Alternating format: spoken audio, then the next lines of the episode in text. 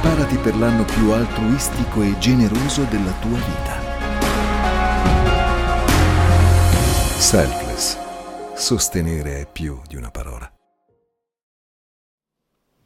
Oggi parleremo di bellezza. Vi spiegherò il trucco per essere belli come me, per avere questa chioma fluente, anche se avete le mascherine vi vedo che ridete.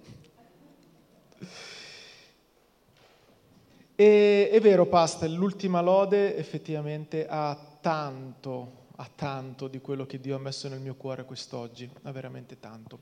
E volevo iniziare a raccontarvi una storia.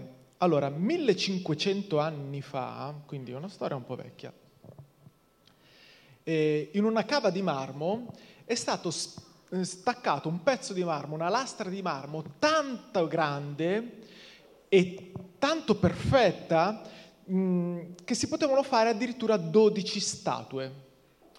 Queste dodici statue dovevano essere, erano state pensate per il Duomo di Firenze.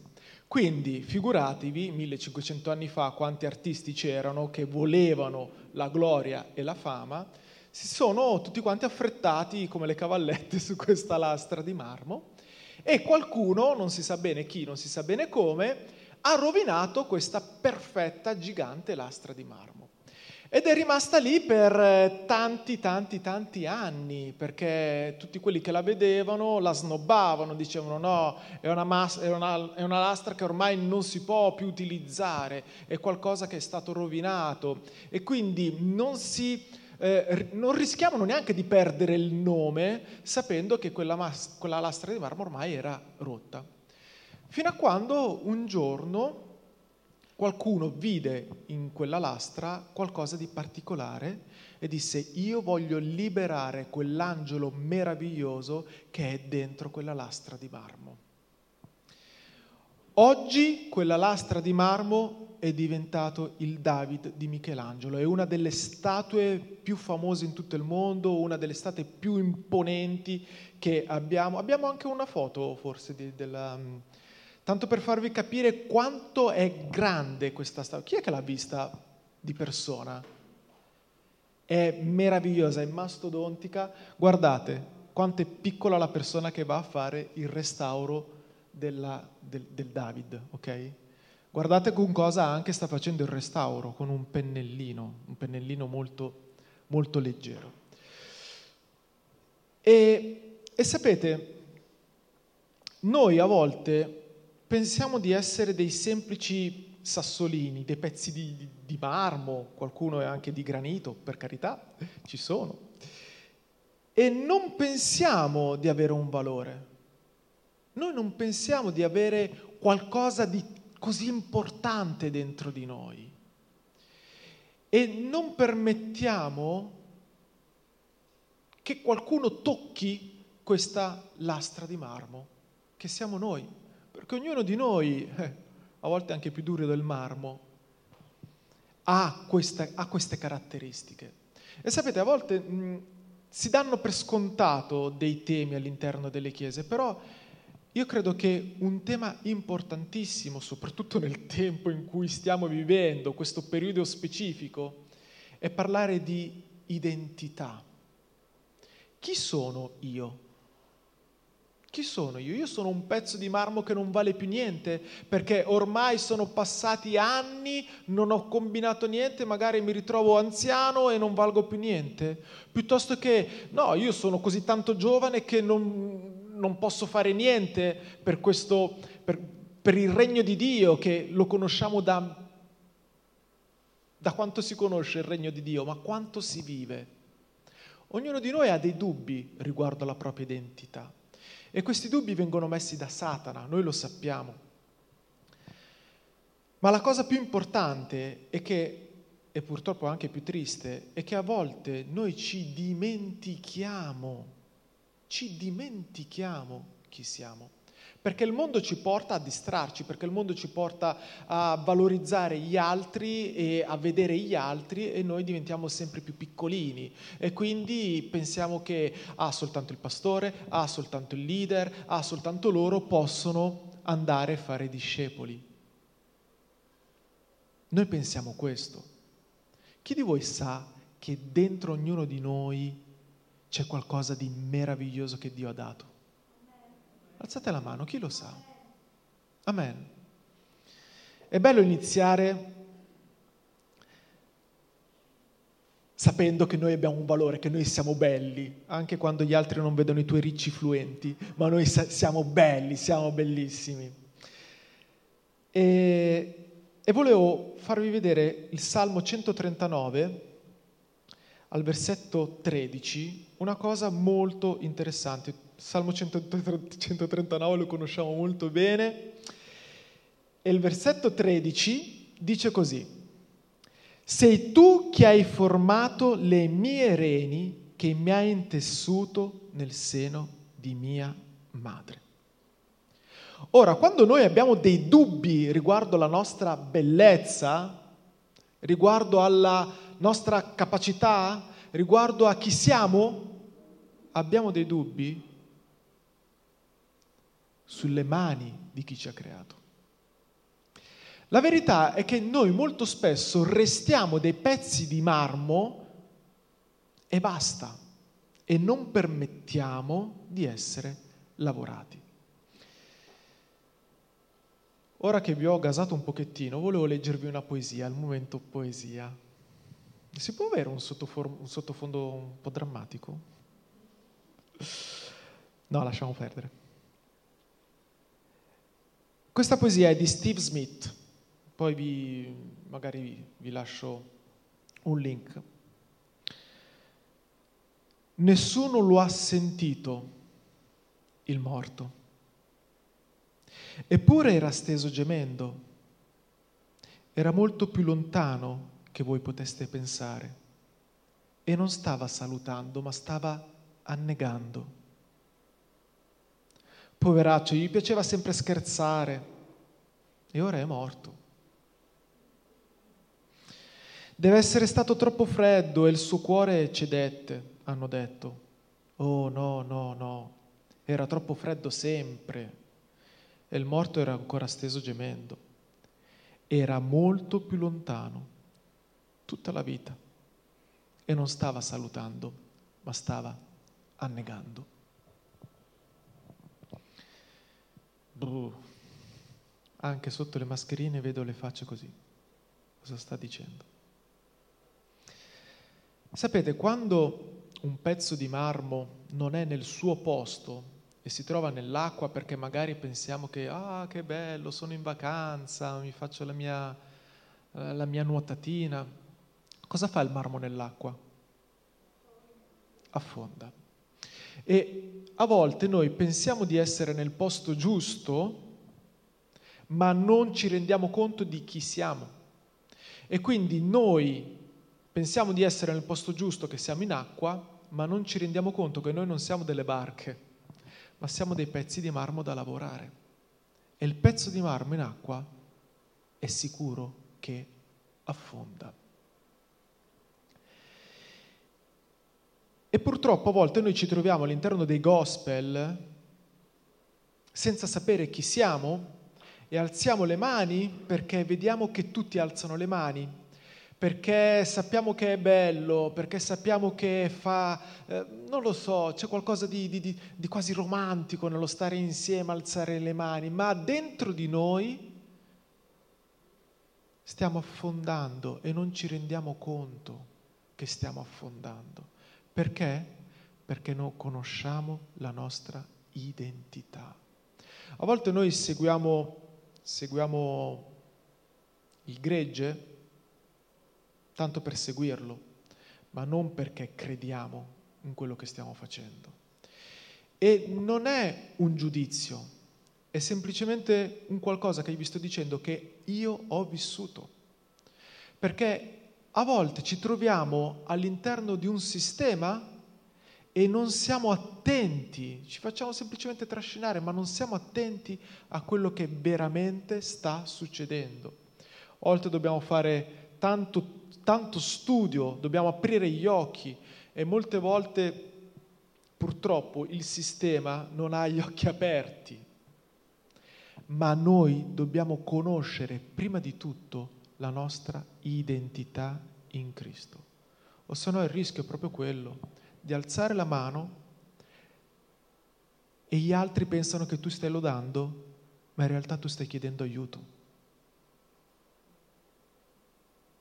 Se noi non sappiamo dove stiamo andando, rischiamo proprio di fare così, di alzare la mano per chiedere aiuto e le persone in realtà pensano che stiamo lodando.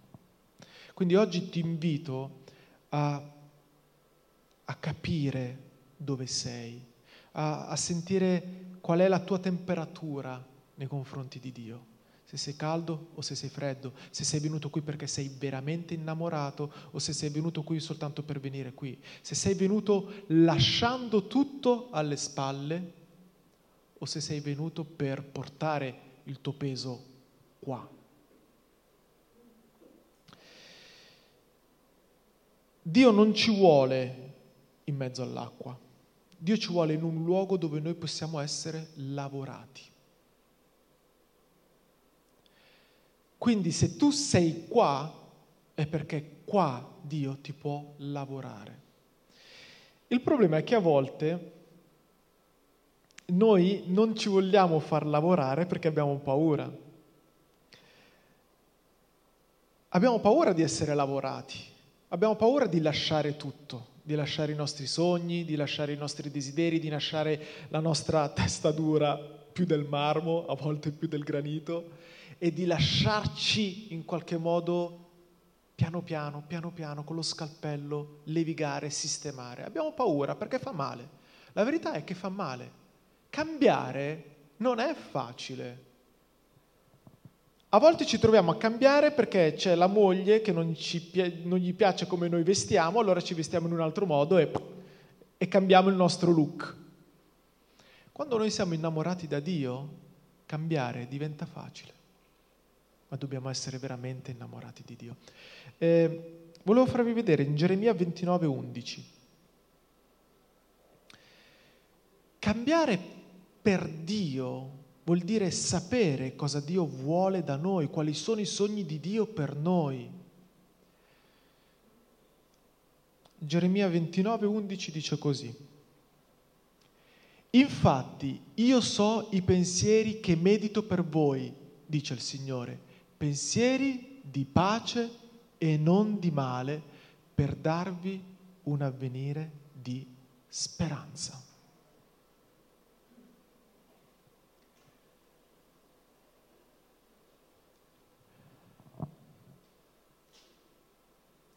Dio vuole trasformarti e non vuole trasformarti per i suoi interessi, ma per dare a voi un avvenire di speranza. Dio non è quel Dio egoista che dice io devo cambiare le persone perché devo avere il mio esercito per fare la mia missione. Questo è quello che a volte Satana ci mette mm, nelle orecchie. Dio è un Dio che ti ama, Dio è un Dio che vuole il tuo meglio. E a volte il tuo meglio è anche lasciarti togliere quelle cose che non servono. Sapete, la mia conversione, la mia vera conversione è accaduta un giorno. Io ero a casa, ero appassionato di fotografie, ma proprio appassionato in un modo pazzesco. E facevo fotografie ai tramonti, ma mi venivano bene le fotografie alle persone. E avevo pianificato Un, uno shooting a una ragazza, eh, avevo, avevo comprato con mia moglie un abito, avevo preso tutto il materiale che serviva per fare questo shooting, volevo fare una foto artistica bellissima. Quel giorno vado verso la macchina, dovevo cambiare le gomme da neve, ero in ritardo, prendo una storta e mi spacco il piede con una storta. Sono svenuto per il dolore, mi ricordo. Ma cosa è successo? Quel giorno Dio ha voluto fermarmi da quella che era una mia passione che mi portava lontano da Lui. E quindi io ero quel pezzo di marmo che stava entrando nell'acqua. A volte le nostre convinzioni ci portano lontano dai sogni che ha Dio, di, Dio per noi. perché abbiamo la testa dura e siamo convinti che quella cosa è giusta. Perché? Per abitudine, per pigrizia, perché tutti hanno fatto così, perché la mia famiglia è abituata a fare in questo modo, e non permettiamo a Dio di lavorarci. E a volte succedono queste cose, che sei costretto a fermarti. Io ho fatto quaranta giorni di gesso, proprio quaranta giorni. In quei quaranta giorni ho sistemato il mio book fotografico, dopodiché ho preso, ho chiuso, ho stampa, fatto stampare, ho chiuso il book fotografico e ho lasciato la macchina fotografica, come si dice, appesa al chiodo. Da quel momento io non ho più fotografato, ma non perché Dio non volesse che io fotografassi. Dio non voleva che io diventassi schiavo della fotografia. Poi ho fotografato nelle chiese, per carità, lavoro ancora con la fotografia, ma è diverso il rapporto che ho io con la fotografia. quaranta giorni difficili, difficilissimi, ma in quei quaranta giorni conobbi il, eh, il pastore Rodrigo, ai tempi, che venne a casa mia a trovarmi proprio perché io ero fermo, e iniziò un, un tempo di lavoro da parte sua. Io avevo in qualche modo deciso di farmi lavorare, avevo deciso di non trovarmi nell'acqua, avevo deciso di trovarmi in un altro luogo. E questo luogo è un luogo di preghiera, è un luogo di sottomissione, è un luogo dove Dio ti può lavorare. E qui succede qualcosa che a volte non ci piace.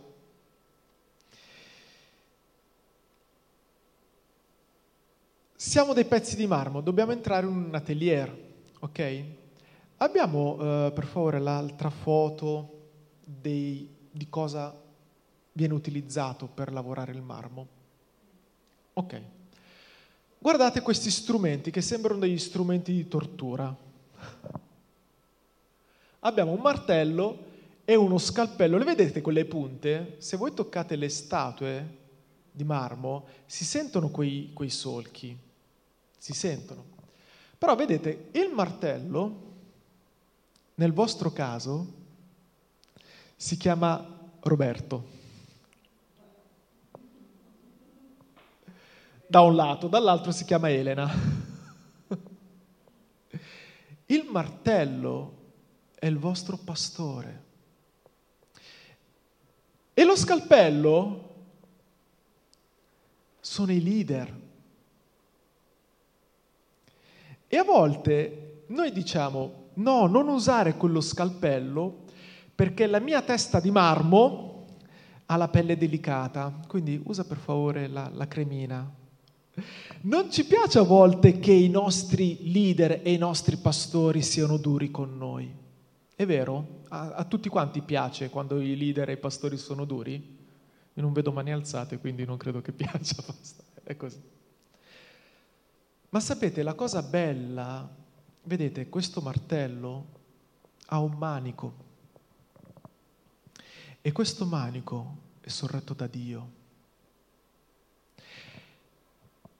I pastori e i leader sono soltanto degli strumenti affinché noi possiamo essere lavorati, ma è Dio che sceglie il martello e sceglie lo scalpello da utilizzare. Non è facile trovarsi nel posto giusto, perché il posto giusto è un posto dove tu decidi di lasciare tutto via, di lasciare tutto fuori, di lasciare il superfluo, quella parte di marmo che non serve. Ma magari quella parte di marmo a noi piaceva perché era la nostra sicurezza, perché era la, il nostro, la nostra zona di comfort, perché da lì nessuno mi vedeva e quindi io sto sempre indietro nel, nel gospel, mi metto sempre nelle file indietro perché così non mi vedono e non vengono da me, piuttosto che magari il pastore mi chiede un aiuto, ma io non sono capace, non, non, non posso servire in chiesa, non sono capace, non, non, non mi sento all'altezza. E quindi ti devi spostare da dietro per venire davanti, essere lavorato per poi poter servire. L'identità in Cristo è qualcosa che, che a volte noi vogliamo così. pensiamo che non si faccia fatica,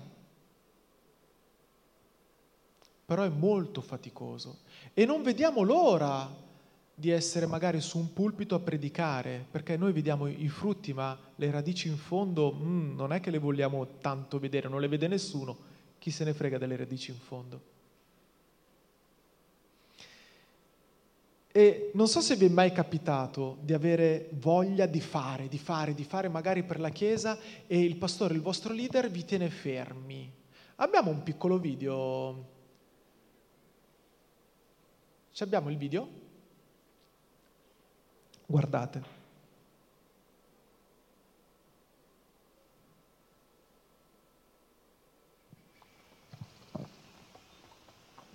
Siamo arrivati? No. Siamo arrivati? Non ancora. Siamo arrivati? No. Siamo arrivati? No. Siamo arrivati? Sì. Davvero? No. Siamo arrivati? No. Siamo arrivati? Non siamo arrivati. Siamo arrivati? No. Siamo arrivati? Siamo arrivati? Non sei spiritoso. Non sei spiritoso. Questo è dai maturi. Questo è dai maturi. Perciò sono Perciò antipatici, sono antipatici gli, orchi. gli orchi. Ci rimetti tu. Ci rimetti tu. Io la pianto di parlare. Finalmente. Ma ci stiamo mettendo una vita, Shrek. Neanche uno straccio di film durante il volo. Il regno di molto, molto lontano. Va bene, grazie, grazie regia. Andando. Molto, molto lontano. Lo conoscete tutti? Vorrei chiedere ai pastori e ai leader se conoscono dei, dei discepoli in questo modo. Ci sono, ci sono. Ognuno di noi pensa che sia facile arrivare, ma non è facile, non è per niente facile. E la cosa ancora più bella è che anche se tu sei pastore, dentro di te sai di non essere mai arrivato. Sai quando arriverai? Quando sarai lassù, accanto a lui, a lodare su quel palco e non su questo palco. È lì che saremo arrivati veramente. Saremo arrivati quando lui deciderà che sei arrivato. Ma tutto il cammino è un cammino difficile. Lasciare, lasciare che qualcuno veda la tua ferita, veda il tuo cuore, veda la tua difficoltà, non è facile, ma è essenziale, perché altrimenti affondi. Io so che ci sono delle persone che fanno fatica a lasciarsi plasmare. È normale. Posso dirti non sei diverso dagli altri, è normale. Ma quando tu fai fatica a lasciarti plasmare, rischi veramente di, di affogare. Io posso chiedere se qualcuno mi accompagna con un, con un fondo.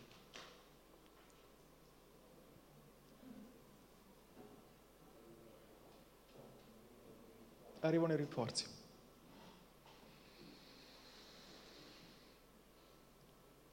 C'è qualcuno di voi che non è curato qui?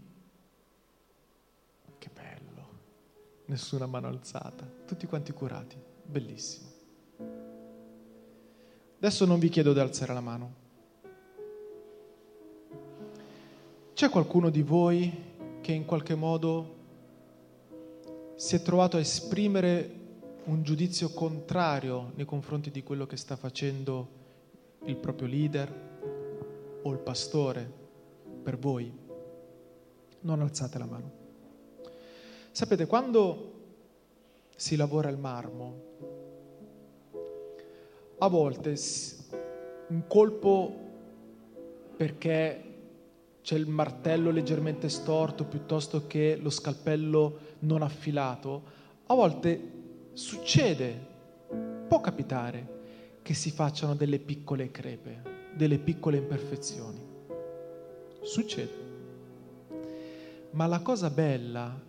Ho cercato il video ma non l'ho trovato. La cosa bella è che l'artista, quando succede questo, non utilizza degli strumenti, per andare a sistemare e a riparare quell'imperfezione. Usa le proprie mani. La sensibilità che c'è nelle mani è qualcosa di meraviglioso. Purtroppo ci stiamo disabituando a stringere la mano degli altri, ma questa sensibilità è meravigliosa. E l'artista, cosa succede? Quando c'è qualche piccola imperfezione, qualche graffio, va proprio con la sua mano a riparare e a sistemare quell'imperfezione. A volte siamo feriti da chi ci guida. Può succedere. Può succedere. Ma se tu sai che chi ti guida è stato messo da Dio, sai anche che quella imperfezione, quella, quel graffio viene curato direttamente dalla mano di Dio. E ti dirò di più, ti dirò molto di più. A volte, chiuso lo scalpello o il martello, fa apposta dei piccoli segni per poter proprio andare con la mano a plasmare quei segni. Io non credo e non crederò mai che esistano delle cose che capitano per caso. Un errore, uno sbaglio, non sarà mai capitato per caso, perché Dio, almeno il mio Dio, non perde il controllo di nulla.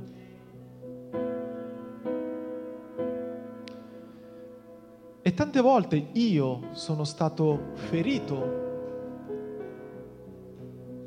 o meglio, credevo di essere stato ferito dal mio leader o dal mio pastore, fino a quando ho deciso di chiedere a Dio il perché di quella situazione. E poi ho capito che quella ferita non era una ferita, ma era per sistemare qualcosa del mio carattere.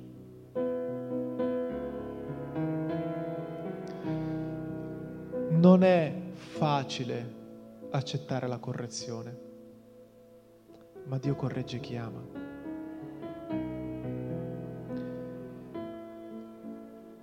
Con la nostra bocca troppo spesso e anche col nostro cuore troppo spesso giudichiamo il lavoro che stanno facendo i nostri conduttori.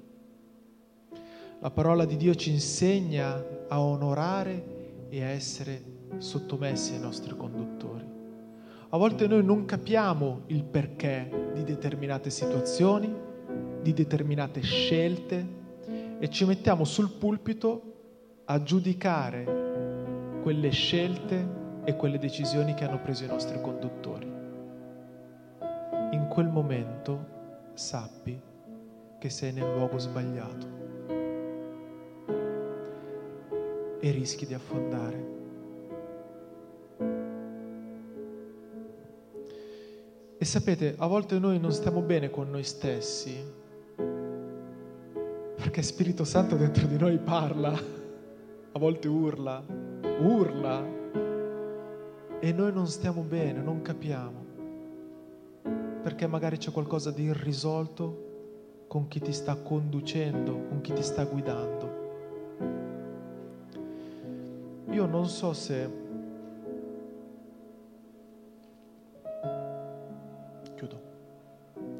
Io non so se qui c'è qualche cuore che è sensibile a questo argomento, però io vi invito di chiudere un attimo gli occhi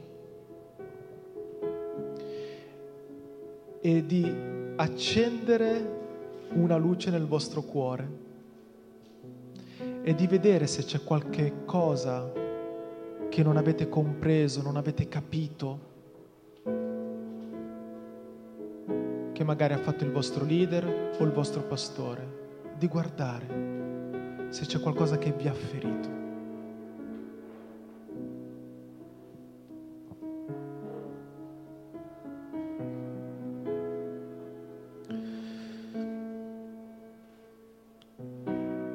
nostri genitori a volte creano delle fratture nei nostri cuori, delle piccole ferite che poi nel corso degli anni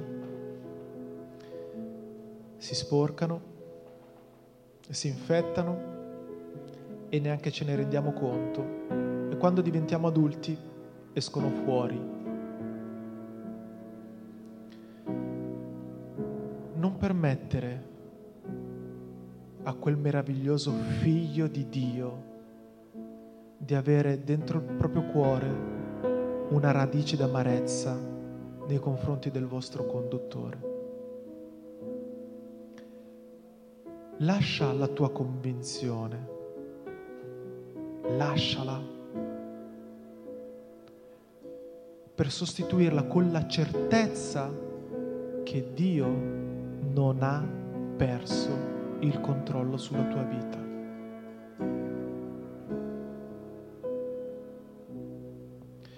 Ci vuole coraggio per perdonare, ma ci vuole ancora più coraggio per mostrare le proprie ferite. Ci vuole tanto coraggio.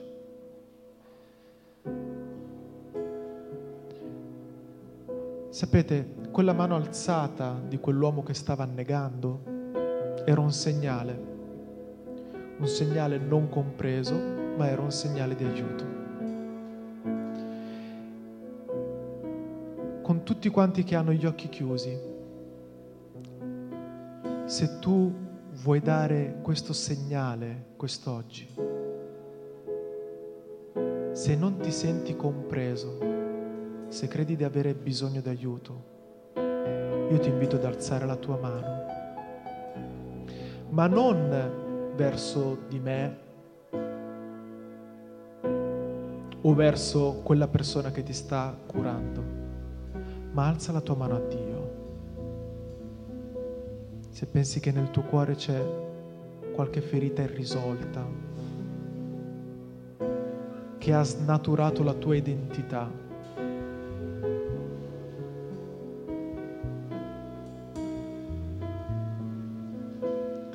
lascia che sia il suo balsamo, quel pollice sensibile a curare quella ferita. E magari questa ferita non per forza è stata fatta dal tuo mentore o dal tuo leader o dal pastore, ma magari è una ferita che hanno fatto proprio mamma e papà. A volte dobbiamo proprio lasciare, lasciare lavorare a Dio queste cose. Sono cose vecchie, sono cose passate. Ce ne siamo dimenticati, ma ci sono. E se tu in questo poco tempo l'hai riconosciuta, semplicemente digli: papà, io sono qua. Non lasciarmi affogare. Non voglio essere in un posto sbagliato. Preferisco essere in un posto dove col duro lavoro qualcuno possa plasmarmi per farmi come tu vuoi che io sia.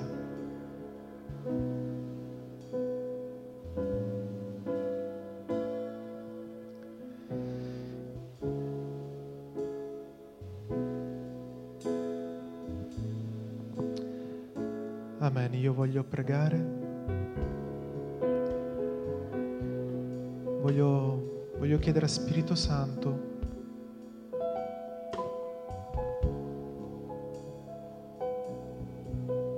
di far sì che quelle ferite possano essere messe in luce.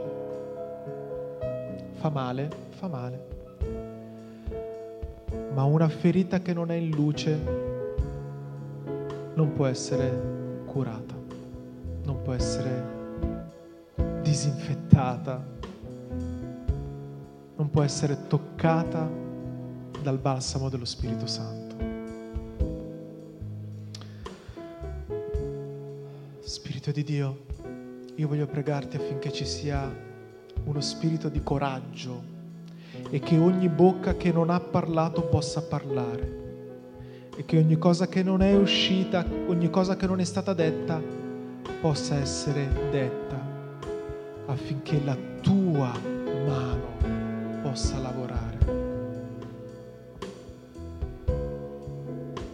Grazie Padre, noi ti vogliamo benedire, benediciamo le tue mani e i tuoi attrezzi, nel nome di Gesù. Amen.